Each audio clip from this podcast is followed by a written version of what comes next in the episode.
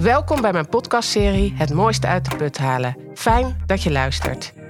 Ik ben Jesse Jacobs, psycholoog en auteur van het boek Het mooiste uit de put halen. In mijn boek beschrijf ik welke groeiprincipes helpen om met tegenslagen in het leven om te gaan. In deze podcastreeks ga ik met bijzondere gasten in gesprek over een impactvolle gebeurtenis die zij in hun leven hebben meegemaakt. Maar vooral ook hoe zij met deze ervaring zijn omgegaan en hoe zij hun in de putmomenten mogelijk hebben gebruikt als bron voor hun persoonlijke groei. Welkom, Elsbeth Kuisters. Fijn dat je er bent. Uh, we gaan vandaag in gesprek over misschien wel een van de moeilijkste dingen die je als ouder kan meemaken: de zelfdoding van een kind. Mhm. Het is jou overkomen. Um, je bent daardoor je enige dochter Sarah verloren. Je hebt er een prachtig, indringend en eerlijk boek over geschreven. Moederhart vol rouw en liefde. Voortleven na de zelfdoding van mijn enig kind. Ja. Naast auteur en blogger voor NEL, het magazine Door en voor ouders die hun kind verliezen, ben je ook nog psycholoog. Mhm. Nou, voordat we echt de inhoud ingaan, eerst een vraag die ik eigenlijk aan al mijn gasten stel. Um, wat is het mooiste wat je in de afgelopen tijd hebt meegemaakt? Jeetje. Uh, ik, denk, ik denk heel dichtbij. Uh, wij hebben een, een kat thuis, die heet Liesje. En die zat laatst op mijn schoot en die keek me echt aan. Weet je, zo met die twee van die, ja, die zeehondenoogjes zo. En um, nou, dat, dat maakte me zo gelukkig op dat moment. Dat, dat is het eerste wat me te binnen schiet. Heel, heel klein, maar heel groot in mijn hart. En welke betekenis hechtte je daaraan? Nou ja, Liesje heeft natuurlijk wel een verbinding met Sarah. Um, dus dat is een direct lijntje naar mijn kind. Uh, maar los daarvan ben ik gewoon een enorme kattenliefhebber. En ik heb er heel veel troost en steun aan en plezier. En, ja, en ze wordt een dagje ouder. Dus, um, dus alle momentjes uh, die goed gaan met haar koester ik. Ja, ja, ja. ja. Nou, als ja. je het boek hebt gelezen, dan uh, kom je Liesje tegen. Zeker. Ja, ja. ja. Um, Elsbeth, voordat we um, ja, eigenlijk ingaan op jouw processen. Je mag best weten, in de voorbereiding heb ik even zitten zoeken. Mm -hmm. Want jouw verhaal is zo rijk aan ervaringen. En ik wil je natuurlijk recht doen. Mm -hmm. Maar ik denk dat het ook ver is om te zeggen dat we niet alles kunnen raken in jouw rouwproces. Daar is uh, ja, deze podcast gewoon te kort voor. Mm -hmm. Maar ik vind het wel belangrijk om dat even te gezegd te hebben. Ja. En wat ik had bij de voorbereiding is dat, dat ik dacht, uh, we moeten Sarah plek geven. Dat gaat vanzelf komen. Gaat vanzelf komen. Toch ja. even, wie was Sarah? Wat typeerde haar het meest? Uh, Sarah, een heel gevoelig meisje. Een heel sociaal meisje. Een heel intelligent meisje. Een heel zelfstandig en autonoom wezen. Uh, wilde heel veel regie over dingen tikkeltje eigen gereid, eigenwijs. Um, uh, en nogmaals heel gevoelig. En dat is een lastige combinatie in deze toch wel harde maatschappij. Um, nou ja, dat, dat, dat blijkt ook wel. Dat dat te veel was voor haar om uh, iemand die, die strijdt voor rechtvaardigheid, uh, gelijke rechten. Ja, zo word je niet altijd behandeld. Zeker niet als kind. Dus ehm, dat is Sarah. Een activiste. He, op de bres voor uh, Wereld Natuurfonds, voor uh, de, de Witte Tijger, noem maar op. Ja, dat was Sarah. Mooi ja. zoals je dat beschrijft. Ja. Nou ja, trouwens, als je jouw boek leest, dan leer je Sarah ook een beetje kennen. Zeker, ja. En ik vind het heel bijzonder dat je als lezer eigenlijk ook een band met haar opbouwt. En dat komt ook door de gedichten die je een plek geeft. Mm -hmm. En nou ja, ze schrijft in haar dagboek als ze 16, 17 is. Ja, al jonger eigenlijk. Al jonger, ja, maar ja. zij heeft dan twee regels die mij echt recht in het hart troffen. Ja. Hoe kan ik ooit naar de toekomst kijken als ik niet weet of ik morgen haal? Ja.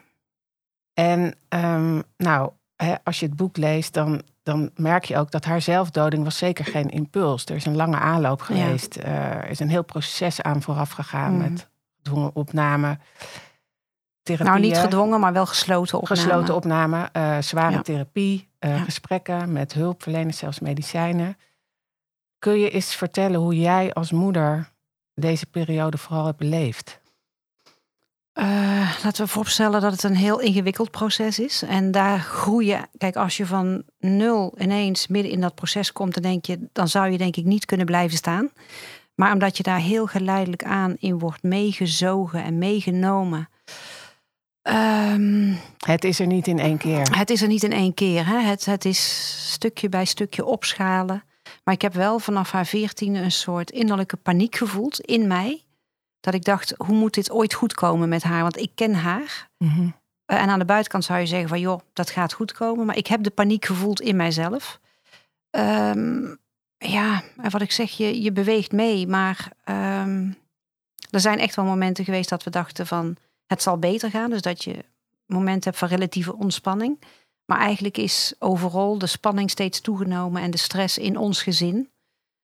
Uh, en dat is wel een kunst om dan toch nog te blijven staan en ook nog ja, zelfzorg toe te passen. Wat ik wel heb kunnen doen. Uh, maar dat is ingewikkeld. En ook omdat een kind in crisis uh, gooit ook een soort bommetje in het gezin. Hè, in dit geval tussen mijn partner en mij. Mm -hmm. en wil ook, wou ook niks van ons weten. Ja, mm -hmm. en ja, wat ik heel lastig vond, is toen zij was opgenomen. Dan ben je eigenlijk moedig af. Hè, want ze was 16 en dan ben je eigenlijk medisch volwassen. Dus waar kan ik dan nog als moeder begrenzen? Terwijl ik dat eigenlijk wil doen. Maar ik wil ook weer niet de spanning opvoeren door dingen bespreekbaar te maken. Als je weet dat je kind suicidaal is. Nou, dat dan loop je op eieren. Dus dat is balanceren. Dat lijkt me ongelooflijk ingewikkeld. Vond je dat het moeilijkst?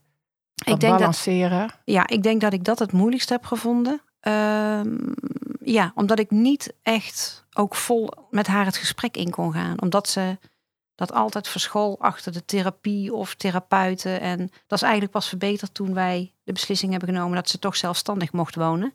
Toen werden wij per direct in onze oude rol hersteld. Ja. En dan kan je, nou ja, dan heb je invloed op je moederrol, laat ik het zo zeggen. Ja, en toen kwam er ook weer ander contact. Absoluut. Ja. Veel beter contact. Ja.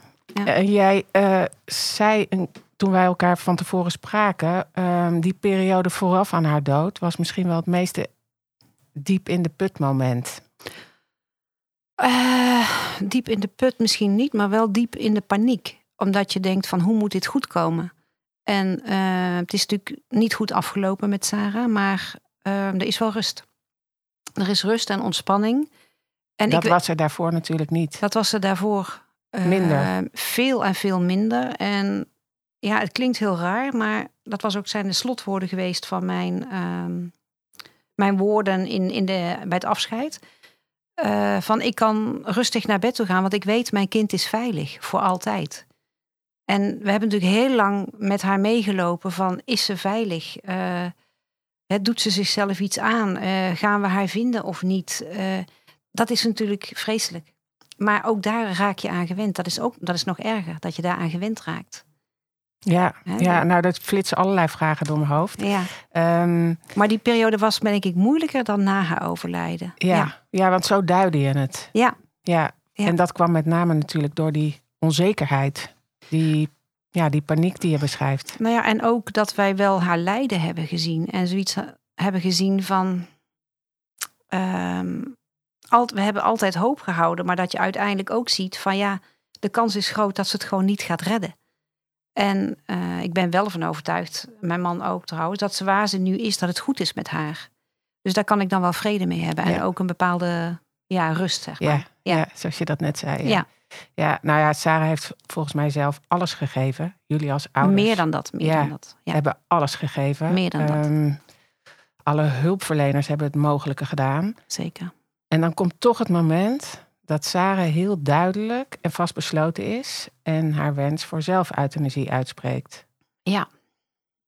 dat lijkt mij voor jou als. Uh... Eh, 19 mei 2017. Nou, dat staat uh, ja, ja, op mijn netvlies. Ik was uh, op cursus in Amersfoort voor stressmanagementopleiding. Mm -hmm. En ik werd gebeld. kun je vanmiddag bij de psychiater komen? Sarah wil je, jullie spreken.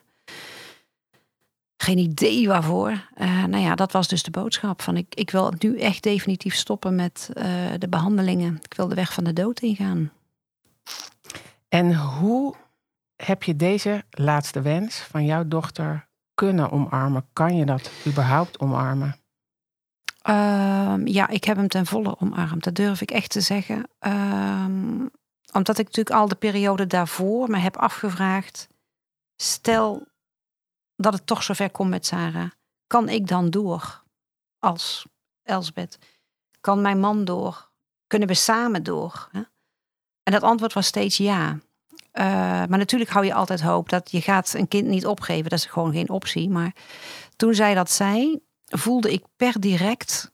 Um, er zijn twee opties. We kunnen met de vingers knippen en ze wordt op de gesloten afdeling geplaatst. Want ze was 17, minderjarig.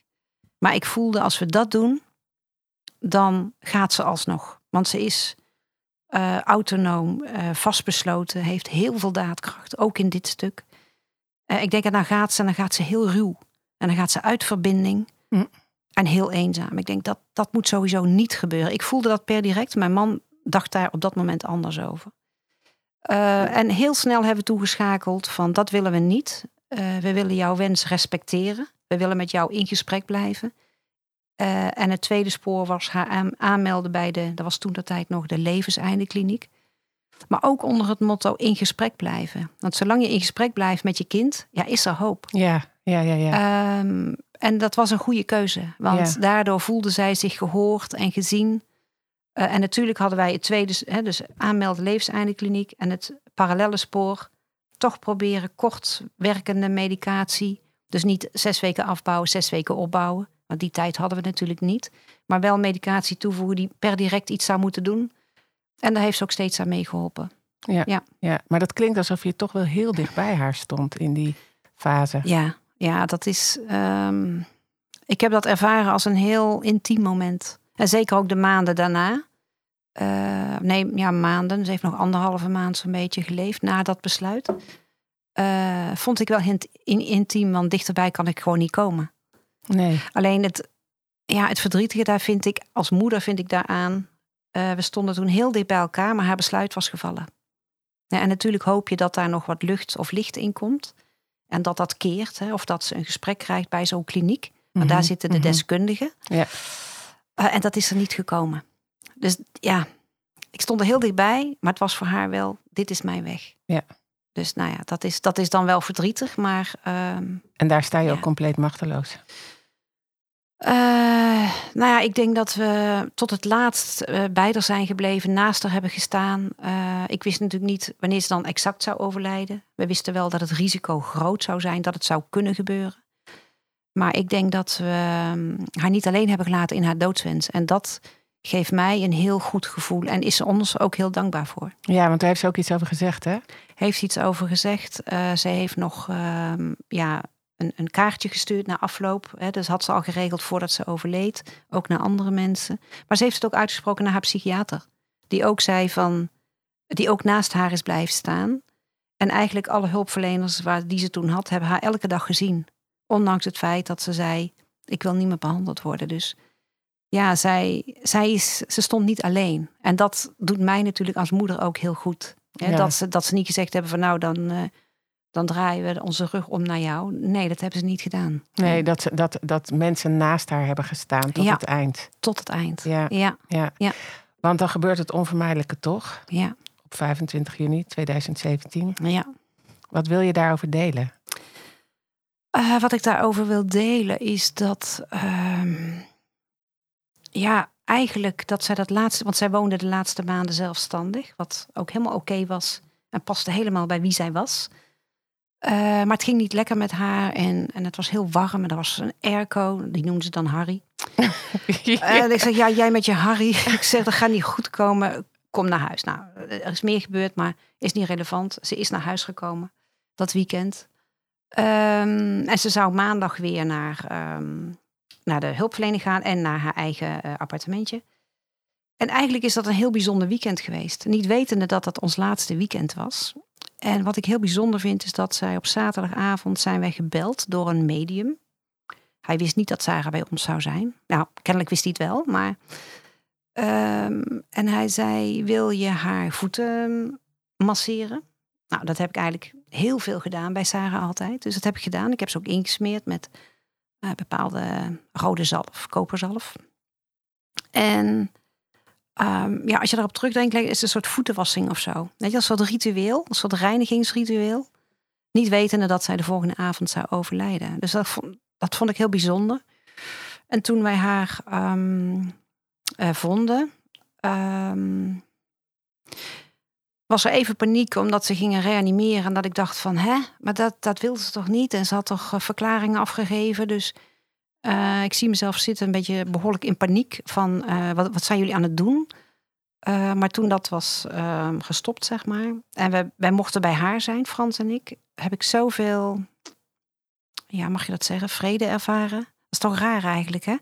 Maar ik vind het heel indrukwekkend. Hoe ik ervaar het zo. Ik ervaar het echt zo. En het voelde voor ons echt als een soort omgekeerde geboorte. Ze lag tussen ons in. En wij mochten bij haar zijn. Uh, was een goede actie van uh, de hulpverlening trouwens. Omdat zo. Het, zijn, het hangt dan af van zinnen die zij uitspreken. Waardoor je dat nog kan of niet kan. Mm En ja, dat, daar was gewoon vrede. En uh, het feit dat ze de hele week nog bij ons thuis is geweest. Is, ze heeft het huis niet meer verlaten ja, dat, dat brengt gewoon heel veel rust. En, en ehm, ja, we hebben ook heel veel tijd gehad om met haar door te brengen. Dus daar ben ik dankbaar voor, want dat is niet altijd het geval bij zelfdoding. Dus, uh, maar ja, wij hebben dat, dan voel ik me echt gezegend. Klinkt ja. raar, maar is wel zo. Nou, ja. is, dat is dan ook een hele betekenisvolle tijd. Zeker weten, ja, ja zeker weten. Ja. Voor meer informatie over de groeiprincipes bij tegenslag, lees het boek Het mooiste uit de put halen of kijk op jacobstraining.nl. Um, we hebben daar volgens mij in het voorgesprek ook al even aan gerefereerd. Hè? Er zijn altijd twee kanten van de medaille. Uh, de dag kan niet zonder nacht. Um, het leven ook niet zonder de dood. Mm -hmm. Angst niet zonder vertrouwen. Ja. Ik noem het ook wel de pendule van het leven. Ja.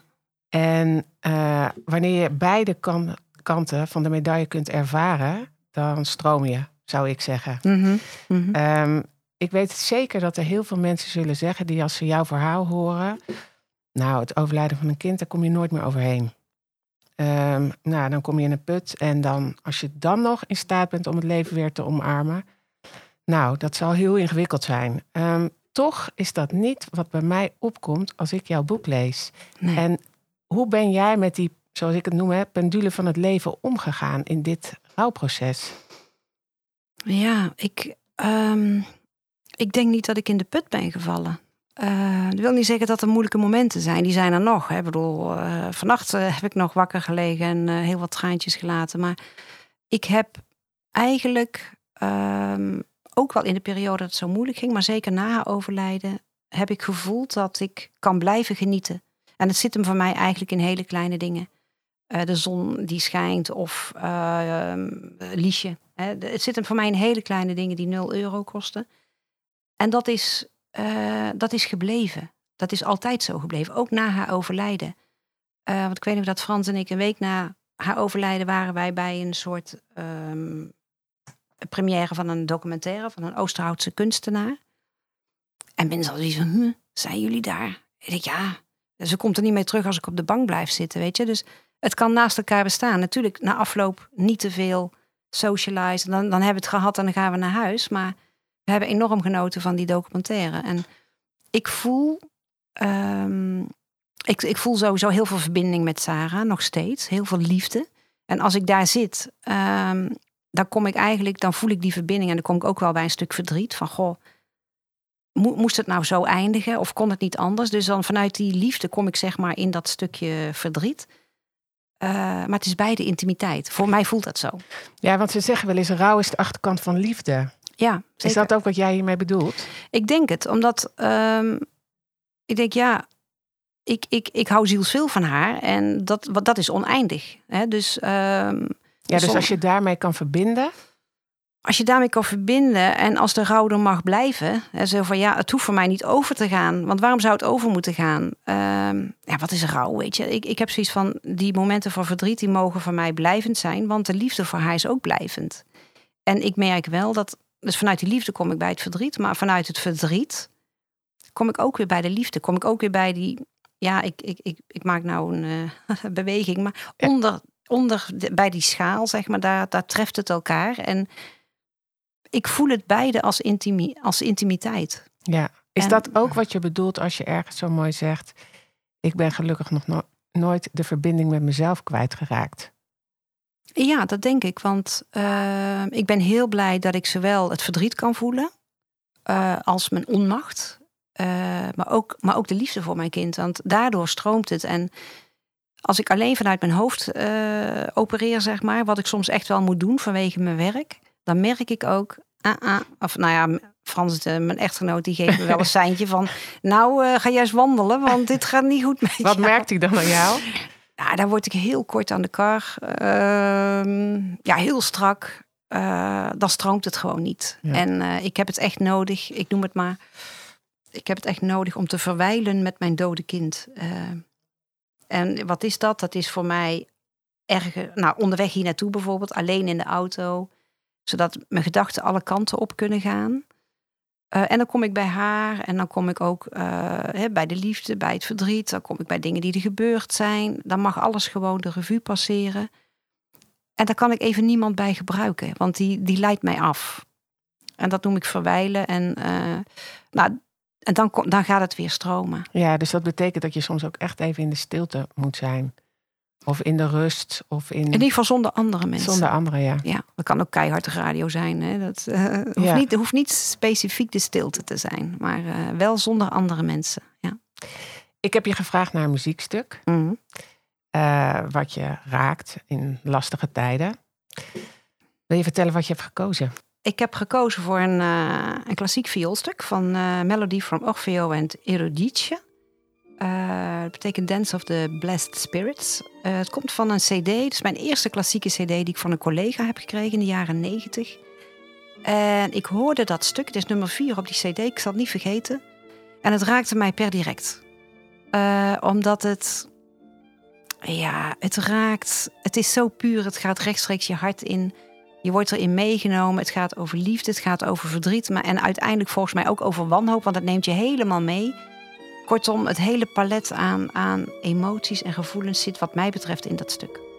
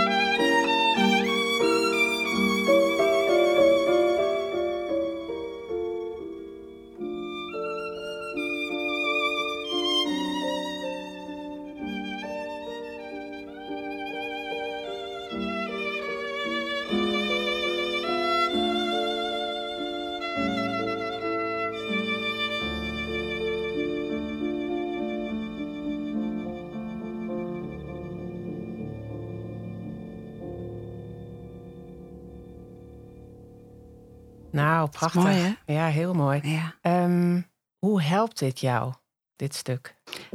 Nou, ik ben een enorm gevoelsmens, dus um, ook al kun je dan nog zo in je hoofd zitten, dit raakt je per direct. En ja, ik hou daar zo van. en uh, ik, ik vind het, ja, ik vind het heel fijn als, uh, als ik het gevoel heb dat het bij mij stroomt, omdat ik dan voel dat ik echt leef.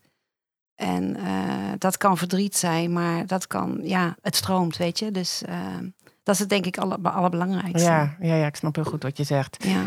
Um, Zo'n impactvolle gebeurtenis als de dood van Sarah is volgens mij transformatie met de grote T, zou ik zeggen.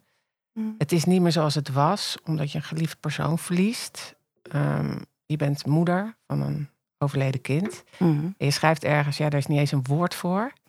Um, er komt een lege plek die, nou ja, in ieder geval niet met haar leven is op te vullen. Zij is er natuurlijk nog wel. Mm. Hoe heeft het groeiprincipe uitgaan van wat er wel is en daar perspectief aan kunnen, ja, dat je daar perspectief aan kunt ontlenen, betekenis voor jou gehad? Of anders gezegd, hoe geef je als dit gebeurt weer perspectief aan je leven? Kan dat überhaupt? Um, ik denk dat ik dat kan. Um, uh, maar ik denk dat de betekenis, dus, ja, laat ik zo zeggen, betekenis geven in mijn leven, dat heeft niks te maken met het boek dat ik heb geschreven. Dat zeggen sommigen, ah, fijn, dan laat je iets na. Nou, zo voel ik dat helemaal niet. Um, betekenis of zinvol eenzaamheid in mijn leven heeft eigenlijk te maken met eh, het gevoel dat ik vrede heb met het hier en nu. Vrede heb met zoals het is en ook zoals het is gegaan. Dat hoeft dus niet altijd positief te zijn. Maar dat ik dat kan accepteren, dat ik dat kan omarmen, dat ik voel van oké, het is zo. En ik heb er vrede mee. En dat geeft mij eigenlijk een, ja, een geluksmoment of een, een gevoel van geluk. Uh, en dat is voor mij eigenlijk de zingeving of de essentie van, van het leven. En als mensen, mensen zeggen wel eens van ja, ik snap niet dat jij je bed uitkomt. Ja, zoiets bijvoorbeeld. vind ik best wel een rotopmerking. Ja. En denk ik, ja, zegt dat nou iets over jou of zegt het nou iets over mij? Want ik heb daar nog nooit, maar dan ook nog nooit over nagedacht. Dat ik, dat ik, dat, geeft dus het Dat antwoord. ik misschien geen reden meer heb om op te staan. Ja. Ik heb alle reden om op te staan. Ja. En um, ik bedoel, ik eer Sarah um, ook door door te leven. En ik eer Sarah door daar verdriet over te hebben. Maar ik eer haar ook door haar um, in liefde te blijven voelen, snap je? Uh, en ik ben natuurlijk meer dan moeder. He, in mijn, moeder. Mijn moederhart is echt wel gewond geraakt. En ik weet ook niet of dat ooit zal helen. Mm -hmm. um, maar, maar, je bent meer dan alleen moeder. Ja, ik, ja. Ben, ik ben een dochter. Ik ben echtgenoot. Ik ben uh, vriendin. Ik ben psycholoog. Ik ben tennismaatje. Uh, ik ben schrijfster. En die rollen zijn niet aangetast. Ja, die zijn er allemaal nog. En daar ja. kan je nog steeds betekenis aan geven. Ja, die, die zijn er gewoon. Is ja. het wel, is, zou je kunnen zeggen, hè, uh, dat de betekenis dat die wel is veranderd na de dood van Sarah, of eigenlijk niet? Uh, ik weet dat toen Sarah geboren werd, dat het, ja, dat voelde echt een passie om haar uh, op een goede manier op de wereld te zetten en om haar te laten opgroeien tot een zelfstandig wezen. Dat was echt wel mijn passie, zeg maar. Uh, dat is weggevallen. Uh, dus ik denk dat als ik erop terugkijk, dat ik wel accenten aan het verleggen ben in mijn leven. Sowieso qua werkzaamheden. Um, maar dat heeft voor mij toch niet te maken met echte zingeving van het leven. Dat, dat zit hem niet in dingen die je doet. Of dingen die je maakt of die je nalaat, voor mijn gevoel. Hè? Nee, het is meer in, in wie je bent, het zijn. Ja, mm -hmm. ja en uh, ik denk wel, je zegt dat zo'n transformatiemoment. Um, ik denk dat ik uh, gevoelig ben. Ik denk dat ik uh, soms heldere, uh, helder ben hè, in mijn denken en voelen. Uh, dat is wel toegenomen, heb ik het idee. Um, Vind ik ook als je het boek leest. Mm. Ik, dat je heel helder weet wat goed voor je is. Ja. Wat je te doen staat, wat je niet wil. Ja. Het is een soort helderheid. Ja, die. Nou, ik kan ik... me voorstellen dat dat wel sterker is geworden door de dood van Sarah. Ja, maar ik denk ook al daarvoor. Want ik weet nog dat ik. Je had hem al. Ik, ik was directiesecretaris in de jaren tachtig. En toen weet ik nog, ik zat tegenover mijn directeur. En die zei: Jij weet precies wat goed voor je is. Dus kennelijk had ik het toen ook al op misschien iets andere fronten. Ja, nou ja, dat is ja. wel grappig dat je dat zegt. Want dat brengt me bij het volgende. Want schenken van de juiste voeding is een groeiprincipe. Waar jij dus volgens mij altijd wel vertrouwd mee bent geweest op een of andere manier. Ook toen Sarah nog leefde. Mm. Um, ik krijg de indruk hè, dat jij fysiek, mentaal, emotioneel, spiritueel wel. Ja, ik wil niet zeggen dat het altijd, hè, dat je je altijd helemaal hebt ge goed gevoed, maar wel lijkt te weten wat je nodig hebt. Um, ook in tijden van tegenslag op deze fronten. Ja, ik denk dat ik dat geleerd heb. Uh, omdat ik al op vrij, op vrij jonge leeftijd gecrashed ben, om het zo maar eens te noemen. Ik had een, nou, nu zou je het een toxische relatie noemen, tussen mijn 16e en mijn 21ste. Daar zat ik echt in gevangen. Uiteindelijk mm -hmm. ben ik daar uitgebroken op de een of andere manier. En toen heb ik hulp gekregen. En die heeft me nooit meer losgelaten. En ik denk dat ik vanaf dat moment, dan ben ik zo ongeveer 21, ben ik als het ware opnieuw uh, gaan leren leven. Ja. En vanaf dat moment uh, ben ik gaan bouwen aan een stukje bodem, een stukje basis. En daar kan ik altijd op terugvallen. Dus uh, ik denk dat ik stevig genoeg was door de dingen die ik heb meegemaakt voordat het met Sarah niet goed ging. en dan kan, je, dan kan je terugvallen op jezelf. Ja, dus al bewuster op die vlakken. Ja. ja. ja. Um, welke van deze voedingsbronnen hè, die ik zojuist noemde, raakt het meest uit balans na de dood van Sarah? Ik denk fysiek. Uh, want emotioneel stroomde het per direct en mag het nog steeds stromen. En ik denk spiritueel is ook redelijk op orde, denk ik, voor zover ik dat dan zelf kan beoordelen.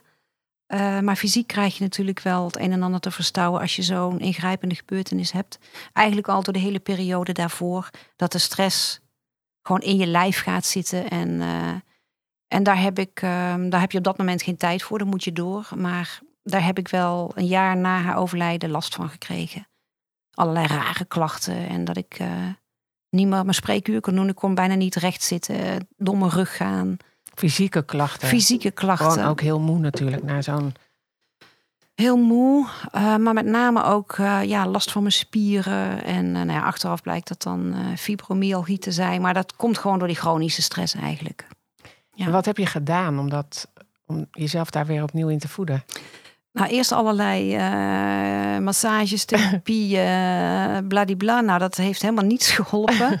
En uiteindelijk had ik zoiets van, ja, ik moet gewoon een knoop doorhakken. Ik neem een soort sabbatical van mijn werk. Bestaat dat? Ik denk, nou, bij deze, rouw sabbatical. Dus ik, heb, ik ben zelfstandig, dus ik heb een vervanger geregeld. En ik zou drie maanden wegblijven. Ik wist bij God niet wat ik zou moeten doen die drie maanden. Uh, uiteindelijk zijn het zes maanden geworden. En ik heb doordat nog een aantal dingen op dat moment gebeurden... met mijn vader en een goede vriend... dacht ik van, ik ga het Pieterpad lopen. En dat boekje had ik al jaren in de kast. Dat weet Sarah. Dat ik zou het met een vriendin in het weekend doen. Uh, inmiddels was er alweer een zoveelste druk verschenen. Dus dat boekje kon ik uh, in de vuilnisbak doen. Maar ik dacht, ik ga het doen. En ik wil alleen. Uh, en dat vond ik best stoer dat ik dat zo zei. Want ik ben echt een angsthaas. ik durf helemaal niet alleen in het bos te lopen of zo. Nou dat ja. is ook wel spannend. En Pieterpad is heel veel bos. Uh, maar ik dacht wel zoiets van, ja, weet je, dit is met mij gebeurd. Ik ben een vrouw van midden 50. Uh, wie zit erbij te wachten? Wat is daar spannend aan? Ik dacht, ik ga gewoon. Ja. Ja, dus je moet, uh, dus in het vertrouwen, is ook een stukje spiritualiteit. In de overgave en het vertrouwen. Um, dat ik daar wel in begeleid en beschermd word. En ik heb er enorm van genoten. Wat heeft het je gebracht met name?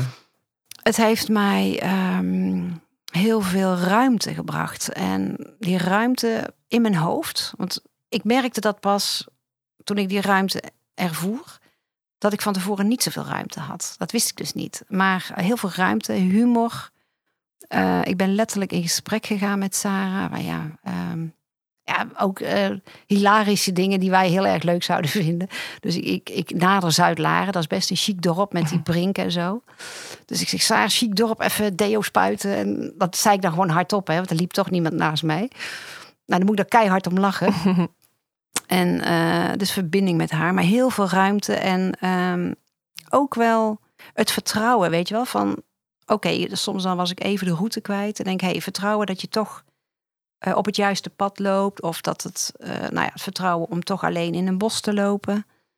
Um, ik vond het geweldig. Ja, ja, mooi hè? Ja. Nou, nog even in het licht. Maar na de dood van Sarah is ook de stichting Saar is niet gek opgericht. Mm -hmm.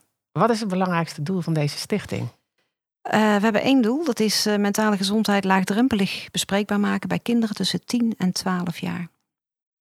En waarom? Omdat um, eigenlijk mentale klachten rond het 14e jaar naar buiten komen. Maar dan zit je eigenlijk al in forse klachten. En het begint heel mild, zo rond de leeftijd 9, 10 jaar, laten we zeggen groep 7, 8 van de basisschool. Um, en het is heel belangrijk dat kinderen ja, leren omgaan met emoties, met gevoelens. Dat je dat normaliseert. En Sarah zei zelf ook, mam, ik had veel eerder moeten praten. Ik heb het niet gedaan, maar ik had het wel moeten doen. Want ik ja. weet... Uh, en dat is, uh, dat is belangrijk om aan die voorkant te zitten, preventief. En um, nou ja, daar hebben we een mooi magazine voor gemaakt wat daarbij kan helpen. Ja, dit was ook een wens van Sarah, als ik het goed begrijp. Ja, die was bij Leven bezig met een mental health project. Uh, ik denk dat zij eerlijk gezegd op een iets oudere leeftijd mikte, want ze wilde echt uh, kennis geven over uh, stoornissen. Maar wij hebben toch gemeend alles bij elkaar opgeteld en ook vanuit de literatuur dat we nog iets meer daarvoor moeten zitten. Maar ik denk dat ze blij zou zijn met het resultaat. Ja. ja. Elsbeth, ik wil je ongelooflijk veel danken voor uh, het gesprek en het delen van um, ja, een aantal aspecten die in deze reis voor jou uh, naar voren zijn gekomen. Ik uh, moet eerlijk zeggen dat het mij enorm heeft geraakt. En uh, ja, ik kan niet anders zeggen dan dankjewel. Graag gedaan. Terugblikkend op het mooie gesprek met Elsbeth heeft zij mij het meest geraakt op het groeiprincipe omarmen van het leven. Het is voor Elsbeth belangrijk om met Sarah in verbinding te blijven. En dat kan zij alleen door met haar moederhart zowel de liefde voor Sarah te voelen als het verdriet over haar dood. Voor mij is dat een treffend voorbeeld van de zogenaamde pendule van het leven. Pas wanneer jij je als mens echt kan verbinden met zowel het licht als de schaduwzijde, ben je verbonden met alles wat in jou leeft. Rouw en het verliezen van een geliefd persoon is een zeer persoonlijk proces. Toch geloof ik dat je alleen acceptatie en rust bereikt als je soms in de put springt, zaken niet vastzet en je overgeeft aan wat is. Het zorgt ervoor dat je als mens blijft stromen. Het accepteren van jouw lot kan overigens wel een grote uitdaging zijn, die moed en lef van je vraagt. Het vraagt je om de reis van je hoofd naar je hart te maken, om in het hier en nu te zijn en echt te voelen wat jouw hart te zeggen heeft. Wil je niks missen van deze podcast? Abonneer je dan via je favoriete podcastplatform. Heb je vragen of wil je met Jesse Jacobs in contact komen? Ga dan naar jacobstraining.nl. Deze podcast wordt geproduceerd door podcastguru.nl.